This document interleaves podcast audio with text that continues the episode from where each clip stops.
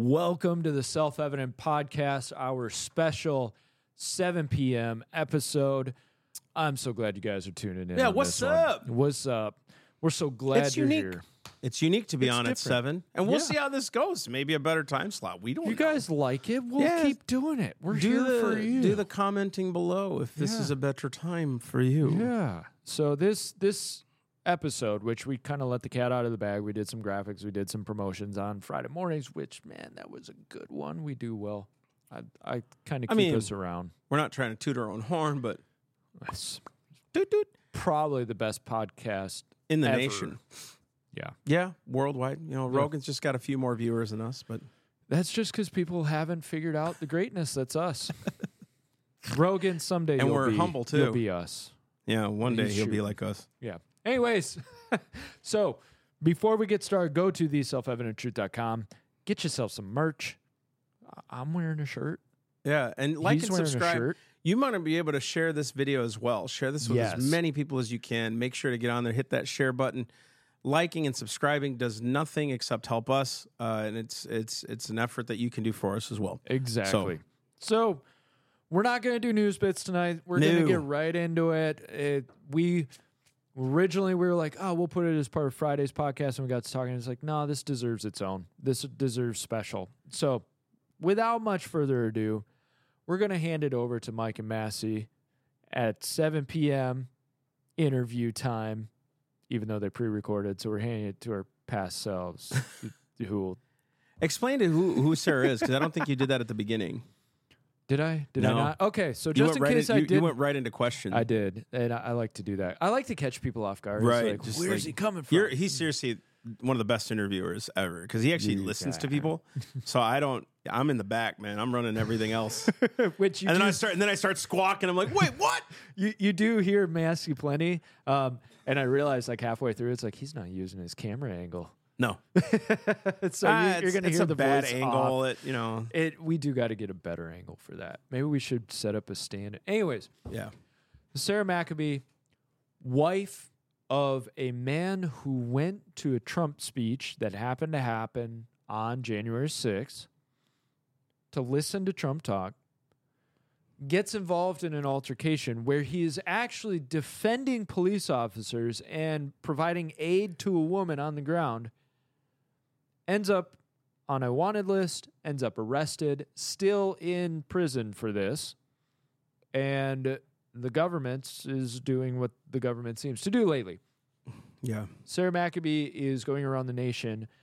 The thing is, what she's talking about and what her focus is, is so important. And I really ask you to actually watch the interview. Don't make your judgments about who she is, right? Because I think it's quick to be like, oh, just another Trump supporter who's mad that they got. Stop. Watch the interview. This woman is amazing, and she is a, a powerhouse. She is charging forward. She's a leader, and and we support her. And we we left the interview going, whoa, Yeah. This was you know, special. yeah, This is special. So, guys, you want to tune in as we get ready to hand it off to Mike and Massey. And this is Mike and Massey signing off.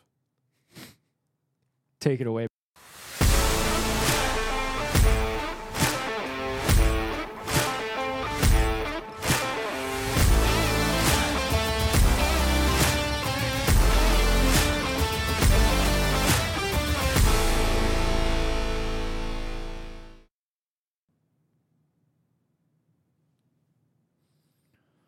All right. Thank you so much, Massey and Mike, for that great intro. We appreciate it. We're big fans of yours. Anyways, all right. Jeez. Don't do that to me, man. Off to a rip roaring start, aren't That's I? right. dude? No, dude. Okay, so who we have today? Sarah McAbee, Executive Director of Stand in the Gap. Um, Sarah, we're going to get into your story.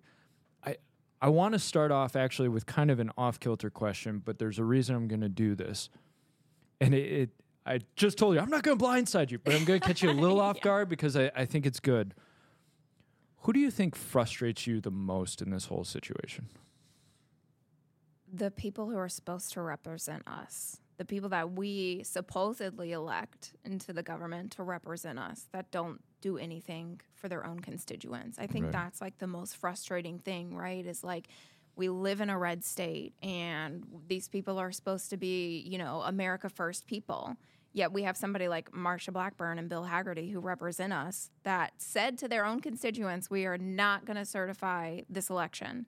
January 6th happens, they come back and they certify the election. Right. And there's no accountability for that among her own their own constituents. Right. And uh, I feel like it's one of those situations where, and I, I know you've kind of been on the whole gamut, right? You, you've been f- from the top levels down to the bottom levels getting your story out. And we will get into the story in a second. But I think it's important to kind of connect with the emotional side, right? Because you're you're probably doing a lot of interviews, a lot of public nature of it, and everybody goes, "Okay, well, tell me your story and, and tell me, you know." But like, I there's a person here Yeah. who's frustrated, Yeah. right? And and I want to know, you know, we don't tend to see the obstacles. We tend to see Sarah doing an interview and oh, there's a frustrating thing, which uh, you know we'll talk about in a sec. But you're a person who is like inside, and and I want them connecting with it, and so it's let's go back to the beginning. Um, just as a, a quick summary, and then I want you to kind of fill in the, the details of it. Your husband, Roland, Ronald. Ronald. It's okay. It's It- it okay. he really goes by Colton, his middle name. Okay.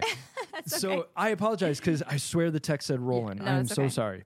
Ronald. You wouldn't be the first one to do that. Okay.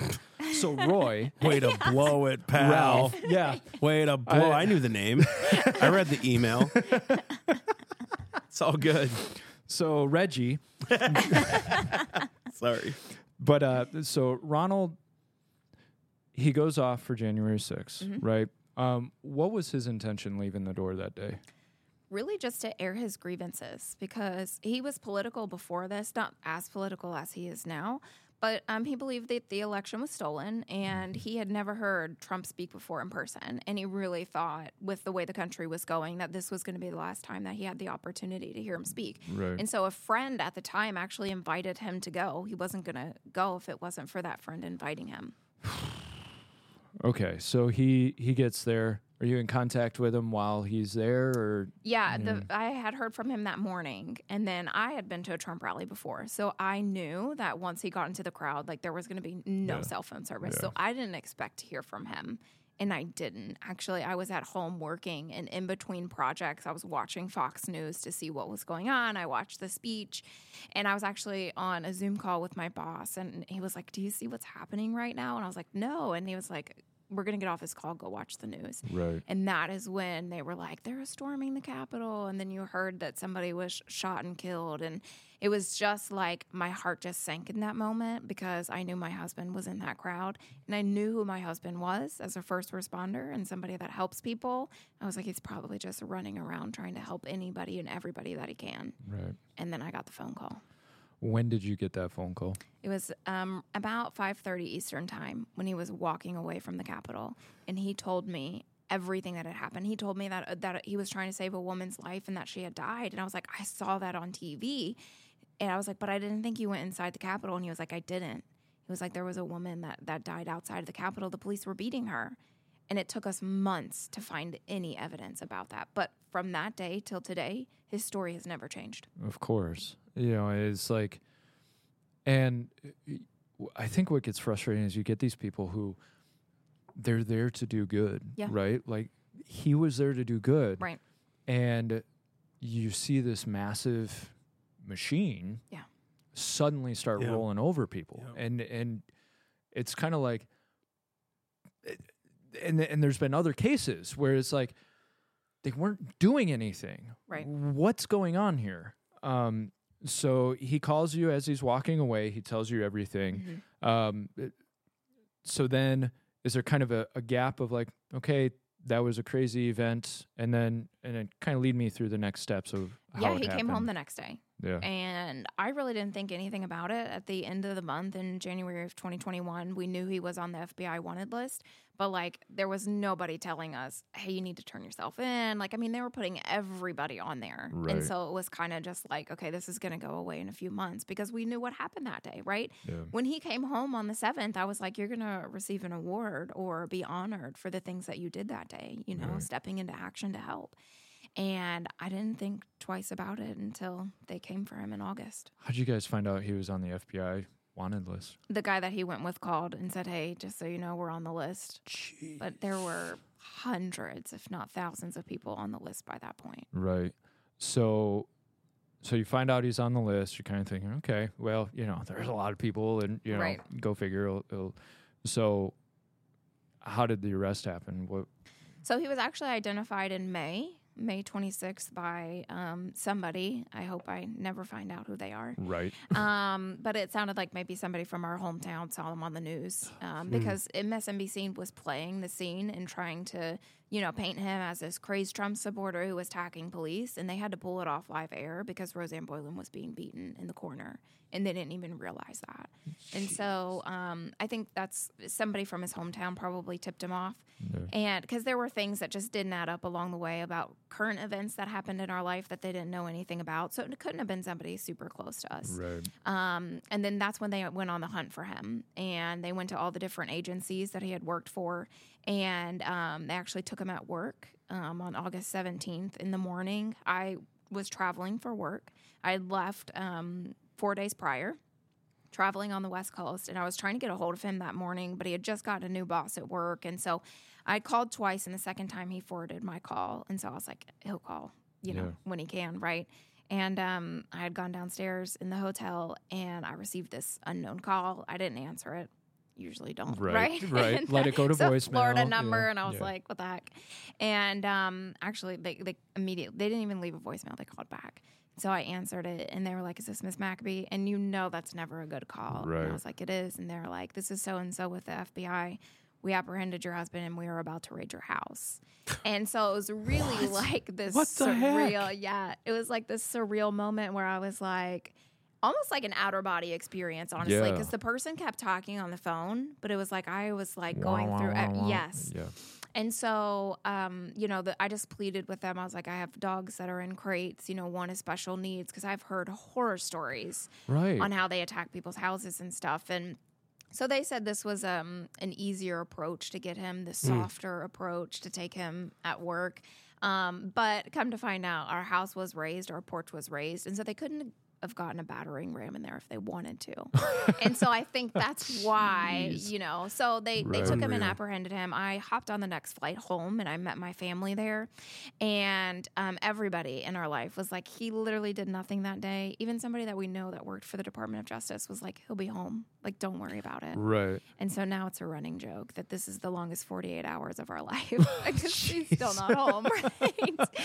Um, and so it was really just like this crazy surreal moment of it's the federal government against you. You know what I mean? When we walked into that courtroom the first time and they were like the United States of America versus Ronald Colton McAbee, that's when it was really like it just echoed in the room Right. and it was like oh my god right and so um, you know we went through we did everything that you're taught to do you cooperate with them you you know give they took 14 items from our house including our front porch flag you know just crazy wild things like that. Evidence against you. Right. Yeah. And he was like, he told them every, you know, they wanted the clothes from that day. He told them where they were at. You know, it was like he, he was cooperative in every way possible. And um, we went in front of the judge. And within, with the first hearing, is bond, this first initial bond hearing was Right. um, nine days after he was apprehended. And um, we went in front of the judge, and within five minutes, they were presenting evidence that we had never had. And so we were like, we have to be going to recess. So they were uh, at the very beginning withholding this exculpatory evidence. Yeah, isn't that illegal to do if they don't present it to your lawyers first? Yeah. Well, Yeah. this whole thing you would think would be illegal, right? It gets better. So I mean, not that I'm shocked or anything. Right. I just want the viewers because a lot of them don't know the law or whatever. So just, well, we thought we knew how the law worked. of course. right? And we were 'Cause like, your "What's lawyer's going telling you here?" too, you Right? know? Yeah. So we go back a week later. It's a Friday before uh, Labor Day, and the FBI agent called in sick that morning.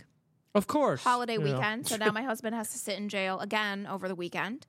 And we go back the following Wednesday, and the judge in the Middle District of Tennessee was like, "There's no reason for me to detain this man. Like Right. you're you're trying to fight that he is an endanger to the commu- a danger to the community."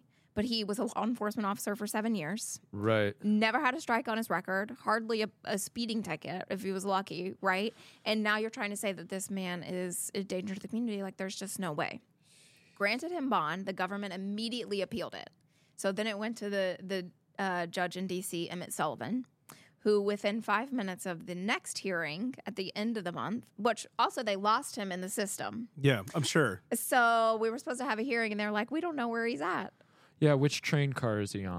like, Bro, dude it's it, so is this is this basically like would you consider i mean we all know now when uh, the new speaker of the house came in and started releasing information this was a witch hunt on these guys wasn't Yeah. it i mean It it's really what it was was. Yeah. if you want to take it for face value because a lot of people say oh there's a lot of conspiracies no this is legit they were witch hunting these guys to make something about trump and the whole thing and that's that's something that that I want people to realize is like some people think oh well you know it was it was a bad judge who you know kind of threw the book at somebody no this is this is a system and I, I want you to continue Dude. but this is a systematic uh, this is baked into it that's right Yeah. come against us or else watch right you know what i mean So that's what they said. So not only so we go in front of this judge Emmett Sullivan, um, who is also the one that was presiding over General Flynn's case when the government was like, "We don't want to proceed anymore," and he was like, "No, no, we're proceeding." right Also, you would think would be against the law. They're Right, trying right. to drop the case, and the judge is like, "Nope, we're proceeding forward." Um, called him a terrorist on record within five minutes of a bond hearing. Of a bond hearing, no audio played. he hasn't been convicted of anything no, a bond hearing. Yes. this sounds like the uh, maine's right Um, right we don't need a Secretary of charge State, yeah. you're an insurrectionist unbelievable Yeah, and so in that hearing, they literally said if you wanted to protest what you believed to be a stolen election, you should have done it in Nashville. You had no right coming to Washington D.C. No, no, no. Um, did- did we not read the First constitutional Amendment? Right. what petition the government for redress of grievances. My goodness. Yeah. Yeah. I, They, I just they tell you that. your face is everything right now, dude. Just so I don't want to put the I- camera on me, I'm- but I'm not even. I'm guessing now. Correct me if I'm wrong. Mm-hmm. I'm guessing your lawyer was trying to figure something out in all of this, right? Yeah, so the audio, you know, is the the reason the government never wanted to play the audio because it exonerated him. Right. Right. You're looking at this video with no audio and you're like, man, there's chaos going around. This guy's a bad dude. What is he doing? And then you turn on the audio and he's like, I'm helping you. I'm one of you. Stop Right. killing that girl. The cop says thank you, acknowledges that he's helping, you know, so it completely blows their case. Even in trial, right? Two and a half years later, we finally make it to trial. The government never once played the audio. Their videos were either sped up or slowed down or had no audio. The defense had to be the one to present this. And Yeah. even with the audio, it didn't seem to matter. And what was your lawyer kind of saying in the background Good to question. about as as he's watching all of this unfold, or she? I think, In the bond hearing, uh, through all of it, but yeah, especially the bond hearing. Like you come away from a judge saying that, it's like yeah, I'm. Th- they've never seen this before. You know what I mean? Even the in our bond hearing with our initial attorney, we didn't have. He just said, "Go listen to the audio," right? Because it was so new into this that there wasn't. We hadn't pulled the audio clips. We hadn't pulled his voice from it, and it's a bond hearing. Like, why you you should be looking at you know the 27 years of his life prior to this right. day, and even the judge in the Middle District of Tennessee said, "So you knew about this man." On May 26th when somebody identified him, and you went on a hunt, and then you found him. So you basically knew about this man for almost 90 days before you apprehended him. Right. You were surveilling their house. You were watching him and his wife go to and from work, to and from the airport, the grocery store, church, all of this. And you never apprehended him until the 17th of August. And you had you had a warrant 2 weeks prior. Why is he a danger to the community now? That's what the judge said. And so he is the one that granted bond and it was appealed. And so, I mean, he has been incarcerated since then. Jeez. So, you know, it's like the, these attorneys, I was with a, a federal prosecutor for over 30 years um, the other day doing an interview, and he was just so baffled. He was like, Sarah, I just have no words. I've never seen this. I argued in front of the judge that granted your husband bond on several occasions. And if that man said that he should be granted bond, he should be granted bond. Right. Like, w- just because the government didn't like it and took it to DC when they knew Yeah. any judge in DC. And and how often would a bond get appealed by the government, right? Exactly. Like Only in January uh, 6 only cases. exactly. Like 99.9% of the time the government says okay, whatever, you know, well Mm-hmm. uh, unless like and that's that's where this whole railroading idea is Yeah. is like it, there's so many facets to it, but that especially sticks out to me of like okay, you you're going out of your way on this. Yeah. You're going out of your way to railroad somebody. Yeah, the amount of money that they have to spend. I mean, we had the bond hearing in the Middle District of Tennessee. We had two bond hearings in Washington, D.C., in front of Emmett Sullivan, and a bond hearing in front of uh, Contreras when Sullivan was removed from the case. Yeah. So, how much did the government have to pay every single time that we had a bond hearing? That's right. and then keeping him incarcerated. Like, how much did you know the the U.S. Marshals have to? Because technically, he's U.S. Marshal custody until he is sentenced and handed over to the Federal Bureau of Prisons. So he is still U.S. Marshal custody. So they rent space from these jails. So every place that he was held, they are renting a bed. Is basically wh- how they call it, and they're given four hundred dollars to take care of these people. Each bed that they rent, I just know it as four hundred dollars. It's probably more now uh, thanks to Biden. But um, so they are still paying this. They wouldn't have had to pay that Right. if he was out on bond, even with stipulations of house arrest or having to have a job or the things that they put in place to make sure that you are who you say you are. For how many days? Over a thousand for these people. Talk about a speedy trial. I was just thinking, like, Yeah. talk about First Amendment, Fifth Amendment. Yeah, you could argue the Fourth Amendment and all of this. But I do think this is why conservatives need to really understand the Constitution because I think a lot of people say this is unconstitutional, it's unlawful, blah blah blah.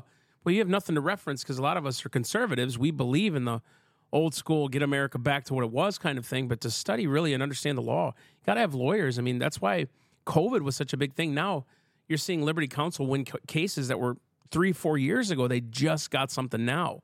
So that's why it's like, and it's almost a scare tactic in a sense. Where it's like, come against us, dude It we're gonna show absolutely we're gonna a show scare you we're gonna show you if you come against us even hard enough. You know what I mean? And I cannot remember their names, but remember we interviewed the people. Who was it from Texas? Where, Oh, Joey Lynn Mesaros. Yeah, You, they- do you know her? No. So she was the one that when the Biden bus was uh, driving through Texas, their trucks, they had all trucks that were like lined up with Trump flags. Yeah. And they charged them with this like it was like uh, 18 yeah. something. It was like a, a Civil War law that it was like discrimination because Kamala and Joe felt harassed and threatened. That's what it was. Yeah, And they're still they're still right now on trial. Like they've been it's what been five Oh, years. Yeah. and it, just another one to follow. But just they they can't get any headway right now. No. but yours is a different case. Having your husband, Uh, yeah, but I going back to fear, faith and fear can't coexist. they can't. Right. And so we have all these conservatives that are like, oh, we're so sorry. We're thinking and praying for you. But like, how about Yeah. you put some action behind That's your right. words? Because apathy is a very real thing of That's right. enough good people in America sitting back doing nothing. That's Yep. why we are where we are in a country. Bingo. And that's what they did with January 6th. Yeah. People don't want to go to a rally anymore to support anybody because they are fearful. Oh, if I go to this, even if I do nothing wrong, if I go, I'm forever on a list because now it's come out by U.S. Marshal whistleblower that if you were in the vicinity of Washington, D.C., if you went to Dulles, BWI, or Reagan, and you just happened to stop over, D.C. wasn't your final destination, from January 3rd to January 7th of 2021, you will forever be on an FBI wanted list, watch list. Even if even if you were there for work, for a it. funeral, for whatever. I was actually invited to go too by Sons of History. It's okay. I We're was on the- invited to go. I'm sure we're on the list for something else anyway. I know, so- but uh, but she's right, and this hopefully goes to the conservative listening, and they should follow you on Twitter. By the way, uh, is it the real J six Sarah? Is that what it Yes. is? Yes. At the real J six Sarah. I'm just reading through your profile and stuff like that. So good stuff, by the way. But like this should go to everybody. It's easy to be a keyboard warrior. It's so freaking easy to sit back and do nothing. And then you say, "God bless us," and "God this," and you know what I mean. And yet your nation is dying. Your kids are being subjugated. People are being thrown in jail illegally. Right? Homes are being raided. Uh, the uh, swatted. Republicans are being swatted Yeah. for crying in the mud. right? And this is why, because eventually it's going to come after you. Really, th- it'll be. I'm praying against this. I don't want to be a doom and gloomer. We have to stand because I don't want it to get to the point where they're just going to swat you because you're a Christian. Right. You know what I mean? Because you're doing something wrong with your kids. But this goes even farther because it's like he just and he wasn't even doing anything. He was there to support the president. That's all he was doing, and then helping someone not get beat up. You know, and then they put you on some list, and then all of a sudden you're. Uh, it's it's crazy how they don't want you to label someone if they're black, if they're transgender, if they're all these things, right? For the narrative. But dang it, boy, if you supported Trump in any way around that time, you're a J6er, you're and what is a J6er? What the flip is that? The, uh, Republic? I want the Republic back? Let's Yeah, follow our Constitution? Anyway, Well, and and I digress. You get a a you get a system that it's very insecure and fearful, right? The system Absolutely. itself is Absolutely, yeah. insecure. That's and why they're doing it. That's why they do it because they don't they don't trust their people. The They're problem afraid, is dude. When you're afraid and you don't trust your people, you make your people more more distrustful of you. 100%. So it's it's a, a, a circling down the drain. And honestly, like open letter to the people who are fomenting this, the FBI, marshals, judges, like Yep. really stop and think about where you're going with this. Think about what this is going to do. If you keep going down this pathway and putting what we can truly and honestly say innocent people Yeah. in prison, where does it end? And we've watched this in a myriad of other countries. Mm-hmm. At some point, it gets turned on you. So even if I'm not going to make the oral, moral argument in this open monologue to those who are listening, who who FBI handlers, at some point it will get turned on you. It No, it almost has absolutely to. will. I mean, you want to talk about fear. Not only they're instilling instilling fear into American citizens. I mean, I believe that's why our representatives won't do anything because they are also fearful. Right. They're fearful for their families. They're fearful for what they have on them for blackmail. Because I truly believe that there are good people that go to work in Washington D.C. for us. Yeah. But I think that there's a behind the doors meeting not long after they get there because they go on all these promises. And I do believe that they had Agreed. really good intentions, but I think they are confronted by whatever you want to call it the deep state, the, you know, the black hats, whatever you want to call it. Yeah. I think they're confronted by them and they say, hey, we have all of this on you. So you're going to vote the way we want you to, That's or exactly X, it. Y, and Z is going to happen. to affirm it, that actually happens. Uh, several of my friends, I'm from Minnesota, and several of my friends, when they went to State House, they went to the Republican side, and the Republicans all have a meeting, and they're like welcoming the freshmen, and then, and then they go, well, now we need you to sign this, that whatever vote we want, and this is the Republicans, this isn't the Democrats, this is the deep state, this is the Republicans. You vote like us, you be like us, and one of my buddies turned it down. And um, gosh, it was so terrible what happened to him. He was like blackballed the whole time. yeah, Can't do anything. Can't pass a bill. They won't put you on any committees because Right. you're not toeing the line. right. We had, And this is Republicans we're talking about. and and we have somebody we're acquainted with in Florida who same thing doesn't toe the party line and and is willing Yep. to step Yeah. up and stand against. Well, you're trash to us now. Yeah. Um, and there was a book that came out, uh, anonymous author Congressman X, and I don't remember the title of the book, but it basically made the same argument. You get hauled in front of them when you first get in, and they tell you you're going to vote our way, or you'll never get on a committee. And that's how they do it, right? It is the the system protects itself at the top. Yep. Right. And you've got to have trailblazers like you who are willing to go forward. I'm I'm sure there are plenty of people, plenty of wives who are like, I just I I hope the system Yeah. finally rights itself. So- and I, I think there's a, a sense of shock. And I, I want you to speak into this. Um, Yep. I think for a lot of people, they're stuck in that sense of shock of like, okay, this is a bad dream. This will solve itself. Um, did, did you kind of have that period of time where it was like, this is a bad dream? It'll just, it'll yeah, all no, come. I, you know, and, and my husband's case is so different than, you know, there were bad things that happened on January 6th. And I do believe that a lot, there were some bad actors there 100%. But I do think that people got caught up in the moment and things happened. Like, you know, they were witnessing police beating people, you know, elderly women, you know, and so, um, but they shouldn't. The process is the punishment for this instance. But specifically in my husband's case, there's a lot of people that are overcharged and overpunished. But my husband's a completely innocent man. Yeah. You want to slap him with the trespassing charge? Slap him with the trespassing charge, and like let's move on with our life.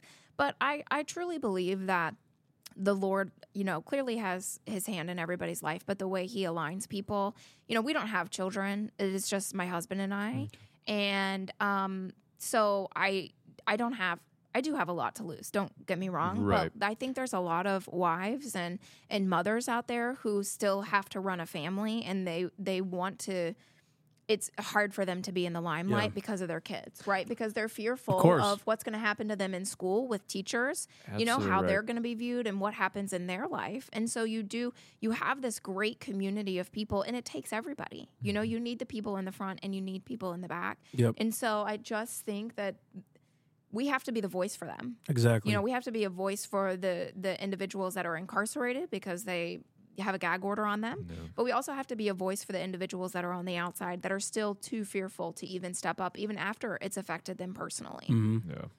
And we've, I- we've had to teach our boys this. I mean, dude, Daddy and Mike, we're going out there preaching, man. We're, when we get written up, you're gonna believe what you want to believe, buddy. Yeah. But just do your homework. I mean, it's it's what they say is, you know, does Daddy do that? You're they're with me in every tour. You know what I mean? And the junk they say, boy, Oh yeah, it's unbelievable. And I, it's it's funny actually. It's like, wow, that's a, that's comical. a it's where they fair come up stretch. with that. Yeah, it's a fair Yeah. stretch. yeah. Remember the New York Times lady? Oh, just yeah, send me yeah. all your slides. I just want to just go through them. You know? yeah, of course. I'm on 'cause your you're side. trustworthy. It's like, oh yeah, yeah. but What, what's your email again? Take me to dinner first. I'll give it to you. Let's go to a steakhouse. Oh my gosh. So what's Sarah? If I could ask, I don't Yeah. want to impose because Mike's such a good interviewer, but what now? Like, what are we? What are we waiting on? What do we have to do? How can? And I'm not ending it. I'm saying, what do we do? Like, Yeah. what do we do to get behind this thing? Um, there's a lot of different things people can do, as simple as writing. You know, finding Sure. your your January 6th amendment. There's there's um, out of 50 states, there's one from 49, and so get on a local level. Find your local January 6th defendant. Get to know them. Get to know their families, what their needs are. Um, because there's a you know some people are very well off, and so they don't need financial help, but they might need moral support and they might need emotional support. Or you have some people that their families have been absolutely destroyed. So be there for their children, be there for their wife, because I think that's the most disheartening thing out of all of this. Is I ask myself, where are the churches? Where are the churches? You will go help somebody in the community if their house burns down. You'll go help somebody in the community if if the dad has lost their life, lost their job, whatever that might be. But because you brand these people as January 6th, where are you churches? Why why aren't you helping the families? It's not even necessarily about the defendants. There's plenty of help out there for the defendants and it's continuing to rise as we go into this 2024 election season. But where are the churches for these mm-hmm. families that have been absolutely destroyed at the hands of the federal government? And that's man, that gets into I was in prison and you fed me. Yeah. Right? And and I think a big part of that is I don't think most Christians have realized that the government is not for them anymore. Right. Um, because we for for decades, one could argue centuries, we've had the mindset of mm-hmm. well, America is a Christian foundation nation, and government goes that route. Yeah. And now we're witnessing the real time change, where all of a sudden the church is not Yeah. protected by the government. The church is now starting to become uh, really an enemy.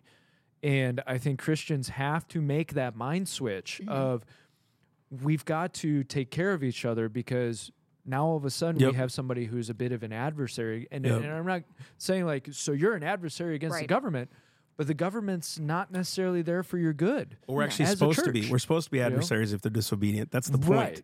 You know what I mean? If they're because that's what I think churches lack.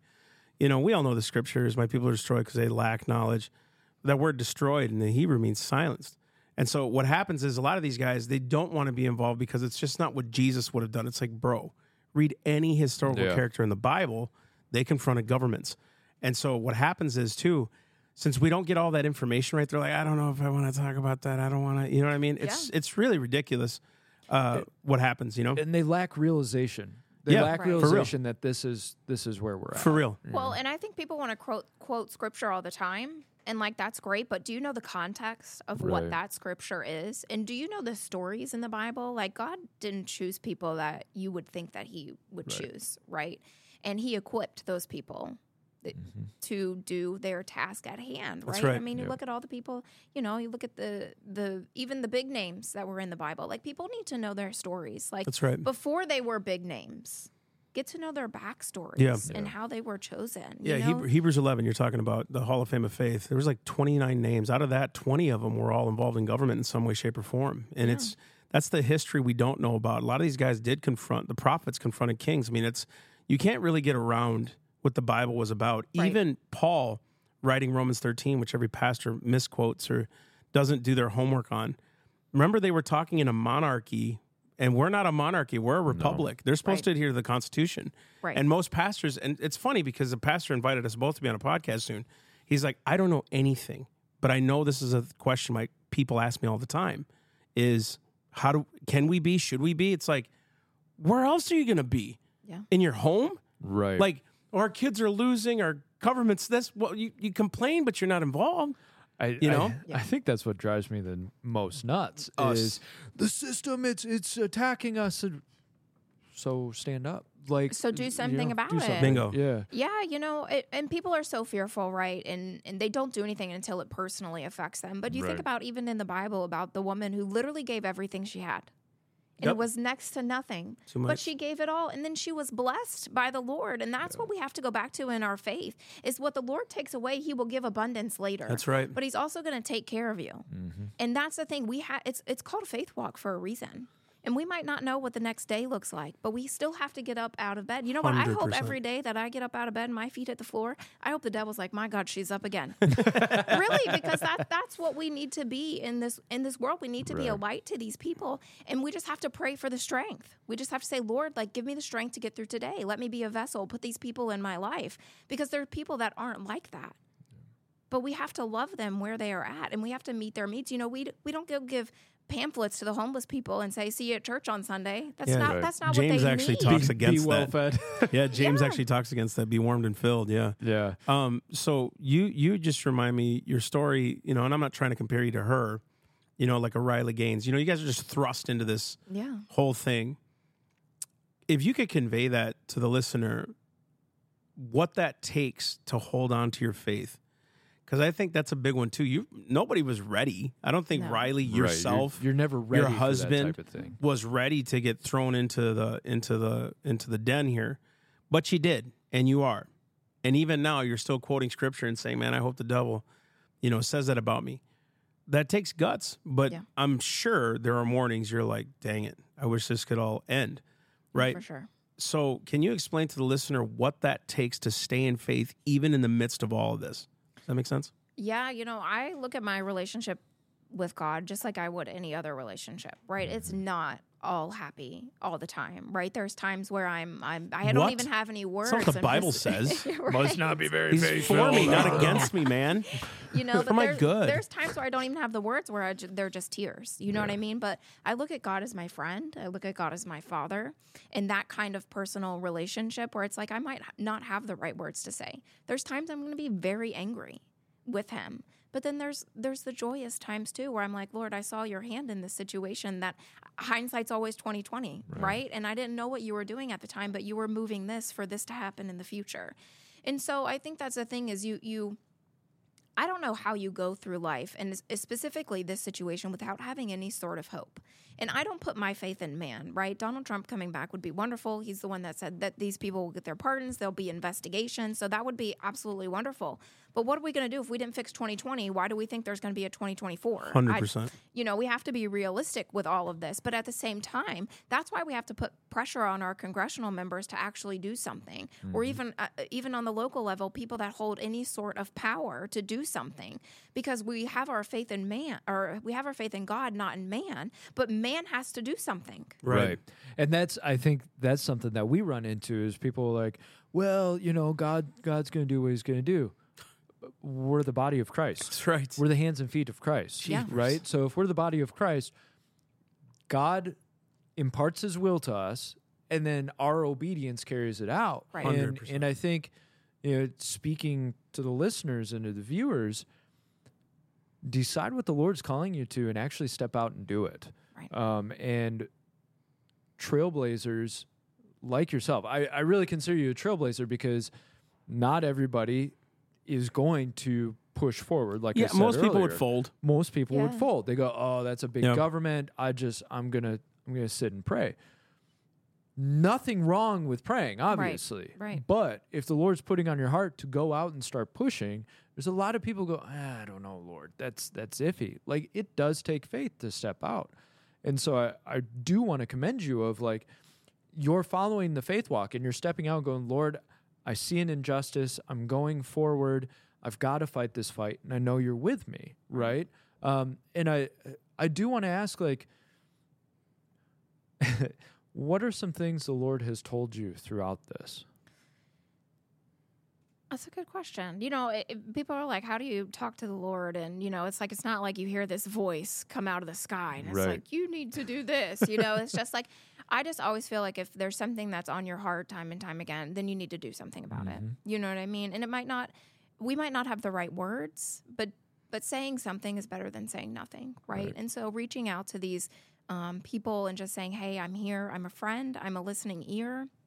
Building those types of relationships because you never know what's going on in someone's life. Right. You know, not only they might be dealing with the situation of January 6th, but there's little battles along the way too that we have to fight, you know, with our families, with our workplace, whatever it might look like, you know. And you never know when you're going to be there for somebody when they needed it the most or say saying something similar to what they needed to hear. It might not even be the right words, as I said, but it might just needed to be that something that somebody was there. You know, you were talking about faith, and it, they talk about faith the size of a mustard seed. The size of a mustard seed. I mean, you were talking about, you know, walking on water when when mm. there was rough waters. That's what this is like.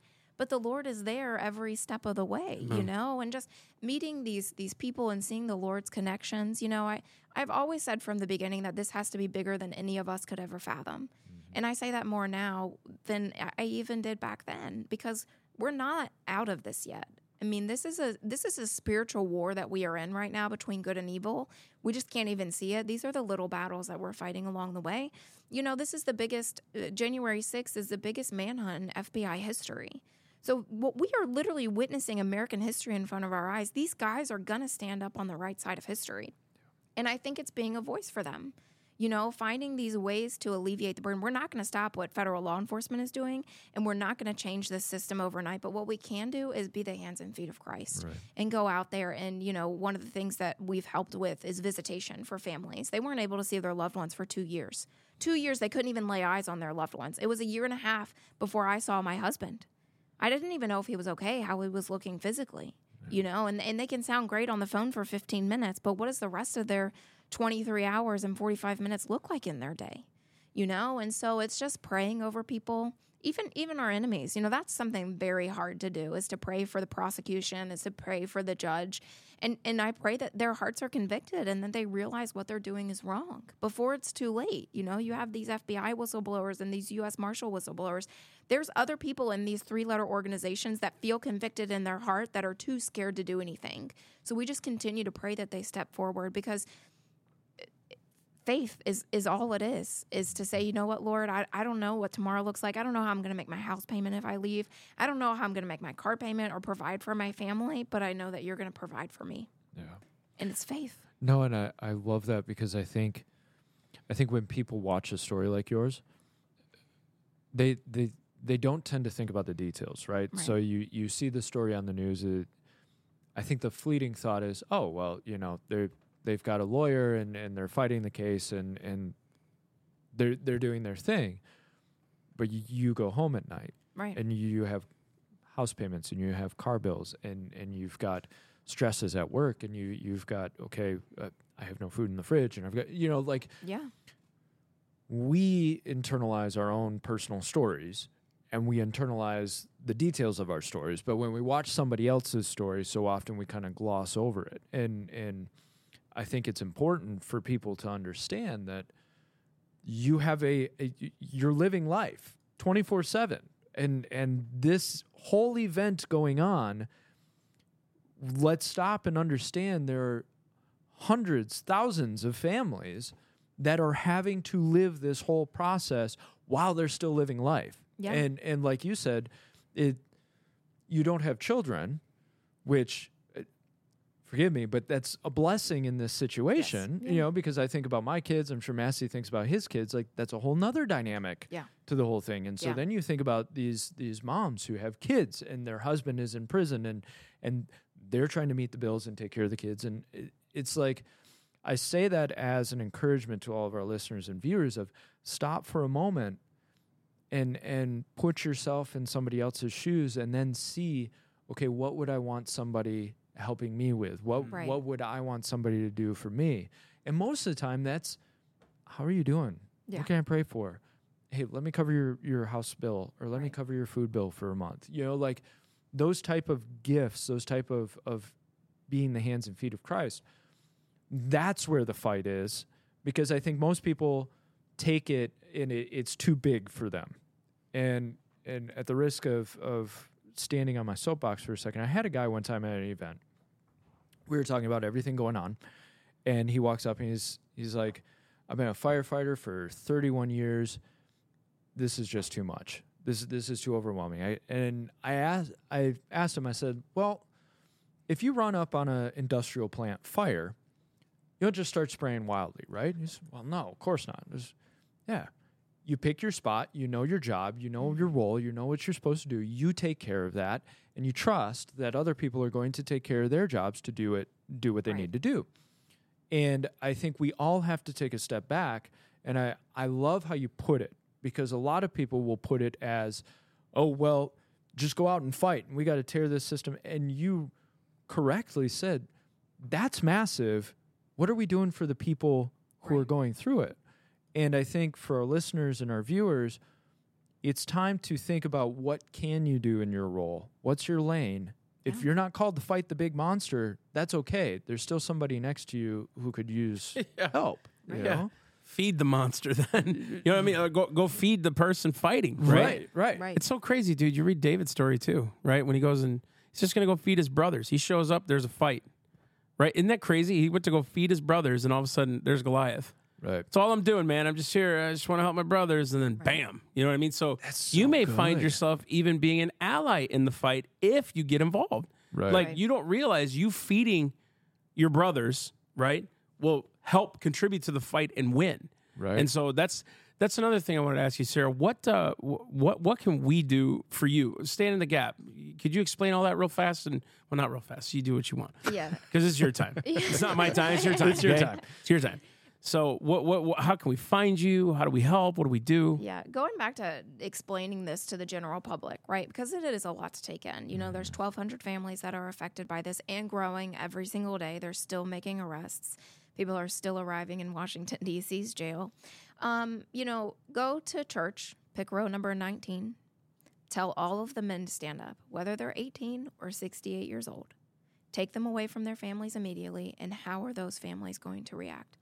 Not only they most of the time lost the breadwinner of their family, they lost an income, a father, a son, you know, a husband, gone, just vanished, right? And you you have so much unknown in front of you. You don't know when they're coming home, you don't know when you're going to talk to them next, you don't know if they're okay. But your life goes on.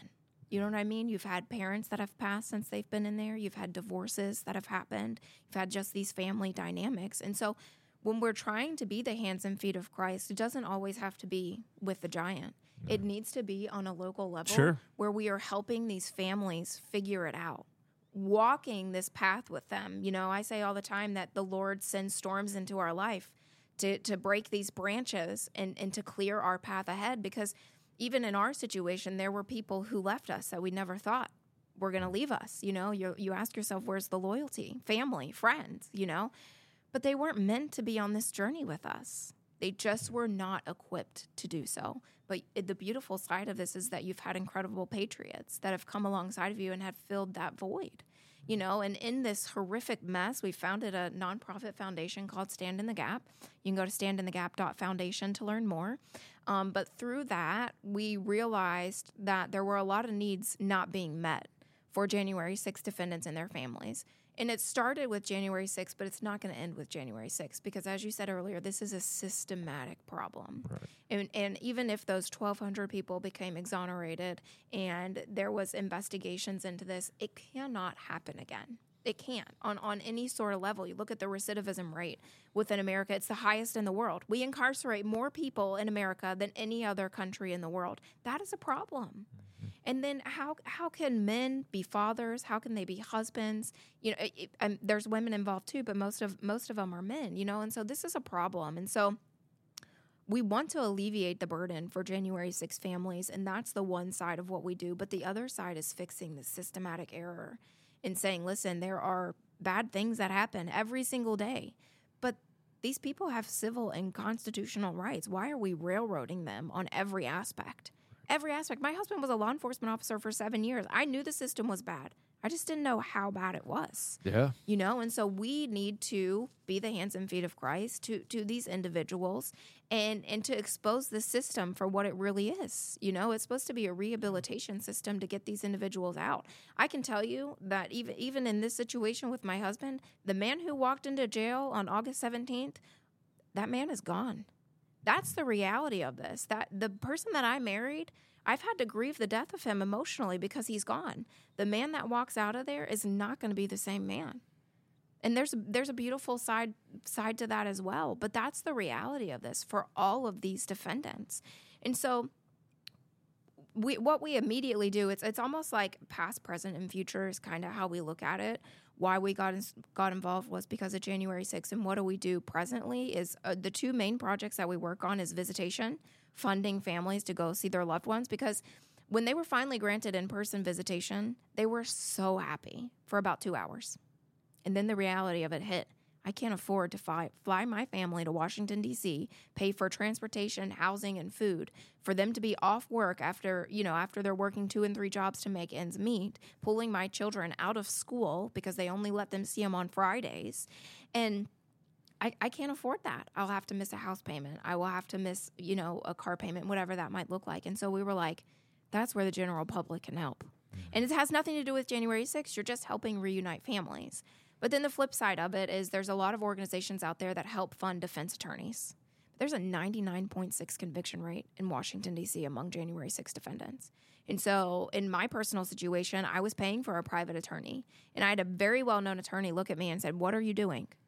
You've you've you've done everything. You, you're working two and three jobs to make ends meet and to pay for these attorneys, and you're fundraising for them. And you're doing all this stuff. You drained your life savings for what? You haven't even gone to trial yet, and your husband's still behind bars. And I was like, wow.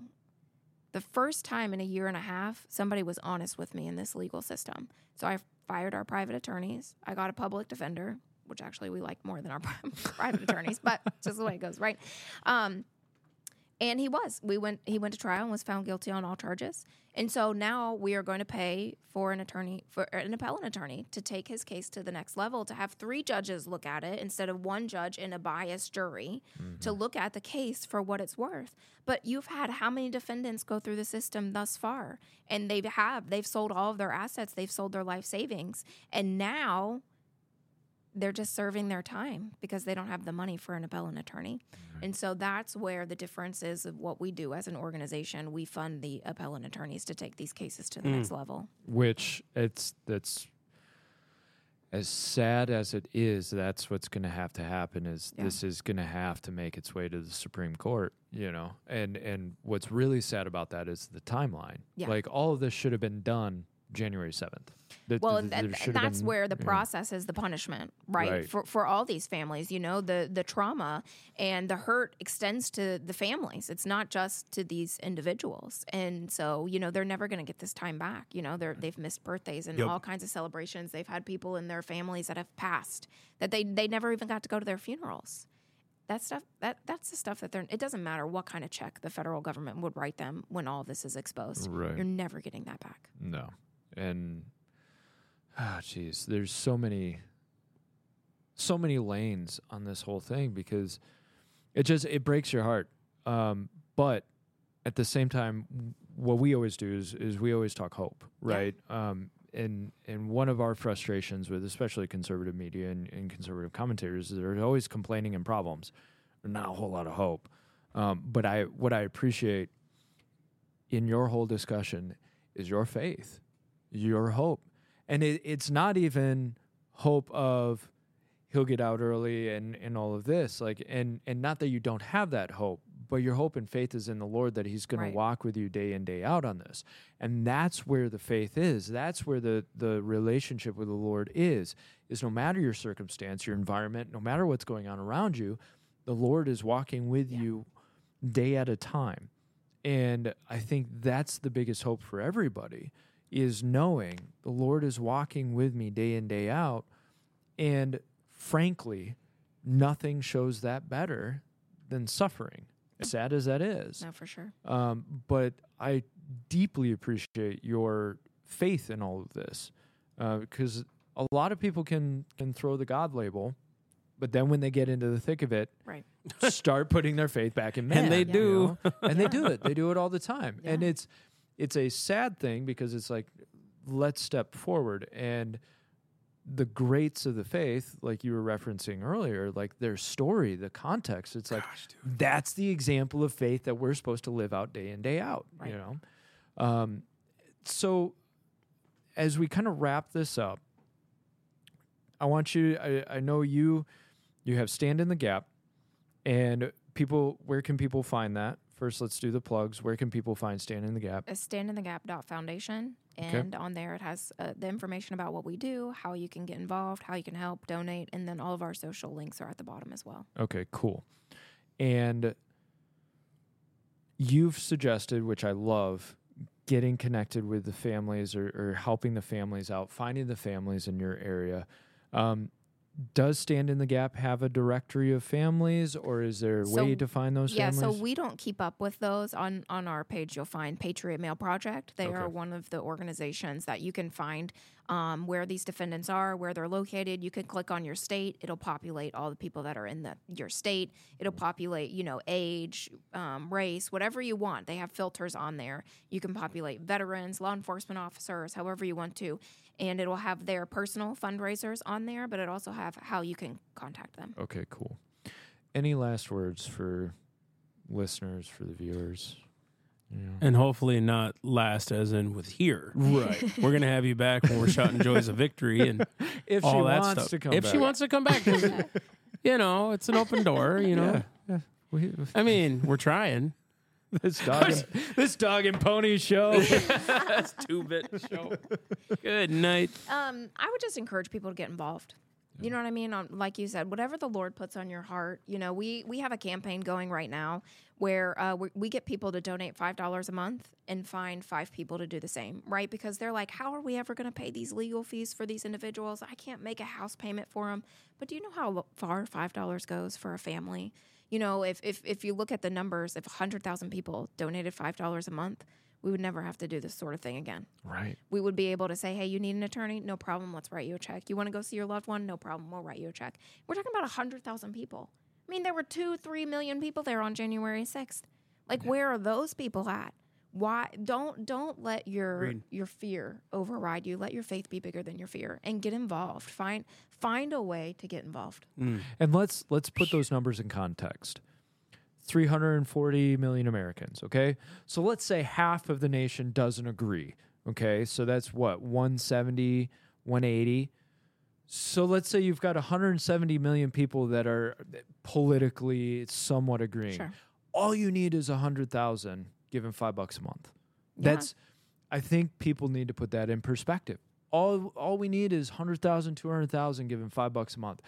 Totally doable. Yeah, it is. and, And so I encourage check them out, do your $5 a month, get a couple other people to do $5 a month, and let's see this exponentially grow. Yeah. And, and let's actually provide the resources Yeah. and the necessity for those people who are in need. And don't be cheap. Some of y'all can do 20, 25, 50. Come And on. find we five see others you. to do 50. We, we see you. We see your wallet. I know we want to do it. I mean, I'm already on it. Yep. It's like we we know we want to help and, and do what we do. So um, I don't have any last words. I'm just so like amazed at what you're doing. Thank you know, you. it's crazy because like you meet, like I said, Joey Lynn from Texas and all these guys, and they're just pounding the drum. You Mm-hmm. know, all by herself. It seems like. You know, her husband's doing stuff, but he's got to work so Yeah. she can do what she's doing. You know, I I want to do something that that it's kind of a culture uh, here Yeah. where we come from, um, but we call it speak life. And I want Massey and I to speak life into you. And so what it is is it could be a word of knowledge, could be prophecy, it could be just an encouragement. Um, and I, I want to encourage you of your faith is inspiring. And I sense that the, what the Lord is doing right now is He's using you in ways, and this will sound cliche, but let me walk it out. He's using you in ways that you didn't realize.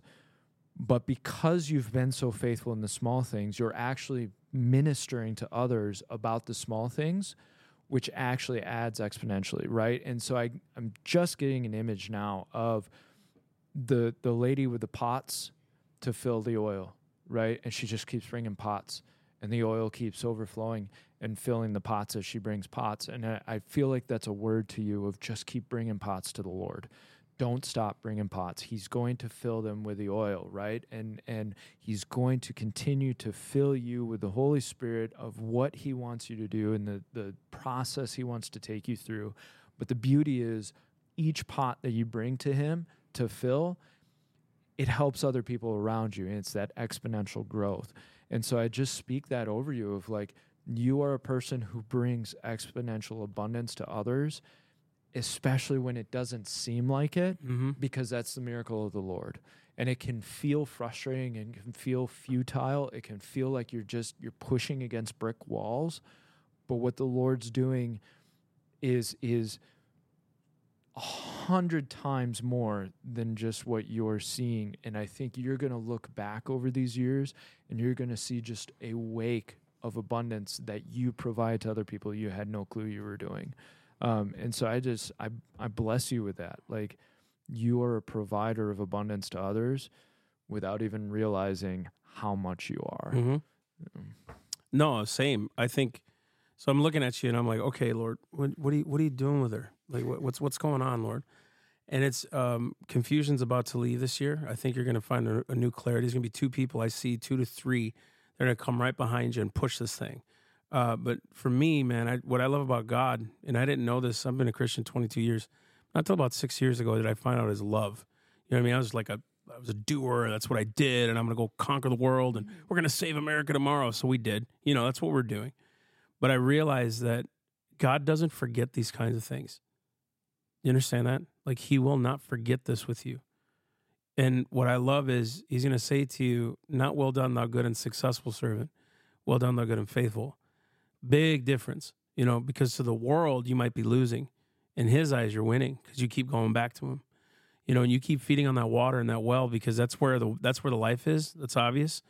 But I think too, I was reading this morning in Luke about uh, new wine and new wineskin, and uh, you're about to shed some skin this year. I really see the Lord doing some huge things with you. Uh, but I think three people. But we're also going to try to do our best to help you. Um, you're you're freaking incredible, man. I just I love people like you who are just so unassuming. But the Lord says He chooses the weak things of the world to confound the mighty the foolish things of the world to confound the wise. And I'm not saying you're foolish in the in the world. You're just losing it all for Christ and just doing the right thing. And that's so important. And um, what is it? Twain said it. In the beginning of a cause, a patriot is scarce a man because he's mocked, ridiculed, and scorned. But then the timid doesn't join him because then it costs nothing to be a patriot. Like that's what I love about people like yourself is you're willing to take it all, and you may look like a fool at first, but all of a sudden over time they're like, wait, she ain't a fool. You know, like Bug's Life. Wait a second, it's him. You know what I mean? And they all come behind it, right? Come on, you can find an analogy Right. in everything. Yeah. But just that, and and so I bless you too. Uh, you're just going to eat the fruit of your obedience. Hmm. You're going to see it with your eyes. You really will. You're going to see the victory, and uh, I'm just blessing you with that. Thank you. You know, I'll close out with this, but one thing that, you know, leadership is lonely at the top, right? it's lonely.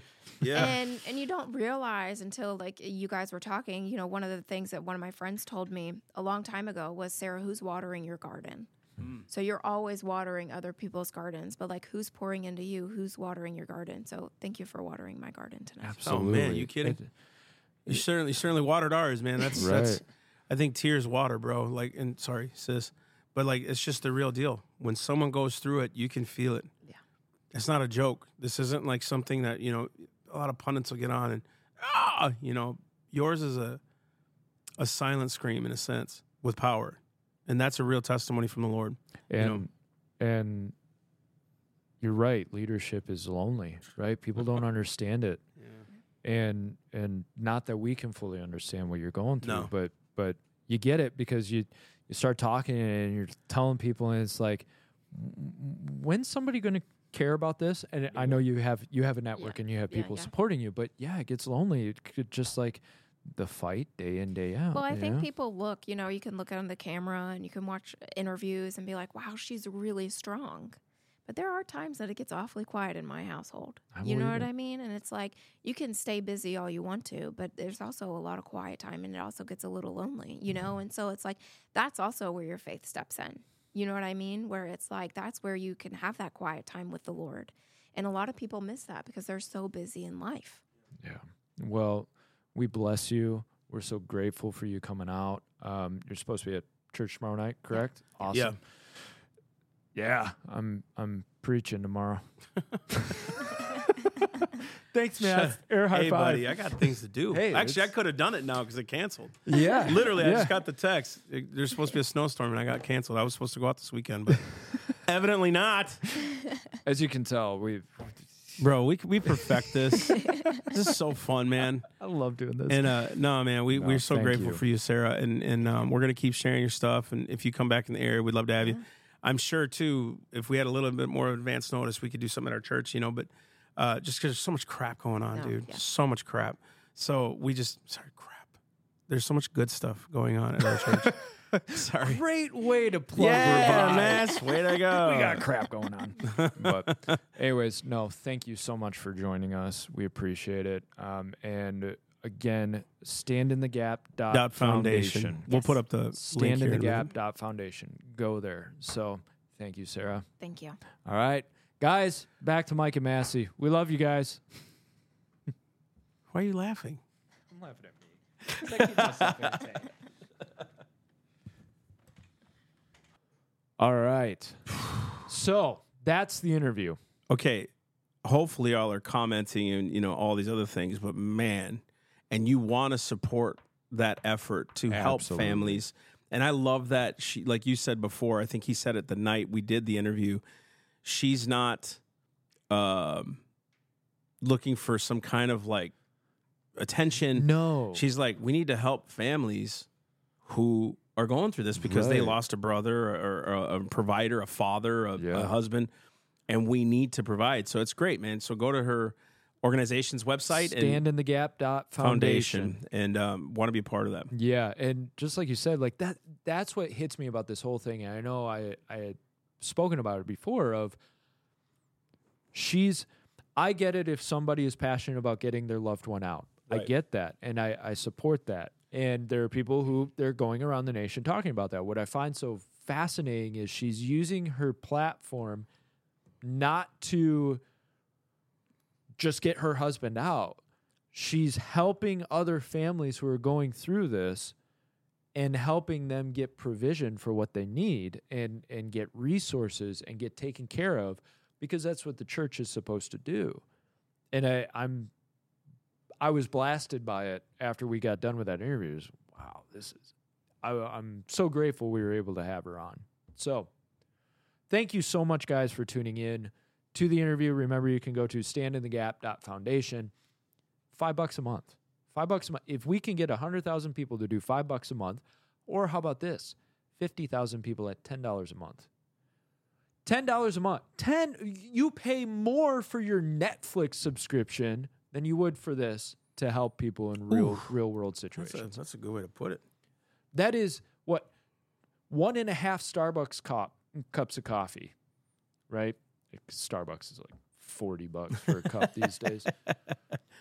You can help families for five, ten dollars a month. Yeah, if you if you think about it too, man, three hundred. You said it in the thing. Three hundred eighty million people, or three hundred 340 40 million people yeah. in our country, and hundred thousand of us know these issues are going on. If we all pitched in five bucks a month This how far that could go. taken Yeah. care of. Yeah. So to help families. go help, donate. Also, don't forget, go to the selfevidenttruth.com. Check us out. Get yourself some merch. Get yourself a book. Get yourself a Constitution course. Help us, help the nation. That's our goal, man. Providing Christ to the nation and teaching about the Constitution, the historical foundation, the biblical foundation of America, and giving people hope. That's our biggest Amen. biggest driver. Also, we'll have a podcast on Monday. It's going to be a barn burner. This is going to be a good one. You better listen. Yeah, it's about prophecy. yeah. Everybody loves prophecy. Should we listen days. to every prophetic voice out there, or should we really learn to discern what's going on? So we, we want to be those people who understand the times. Right? Don't you? Yeah, understand. Okay, that means understanding law and justice, God's word, and the justice system. So tune in. It's gonna be good. Here we go. All right. Guys, have a great weekend. We'll see y'all Monday. Love y'all.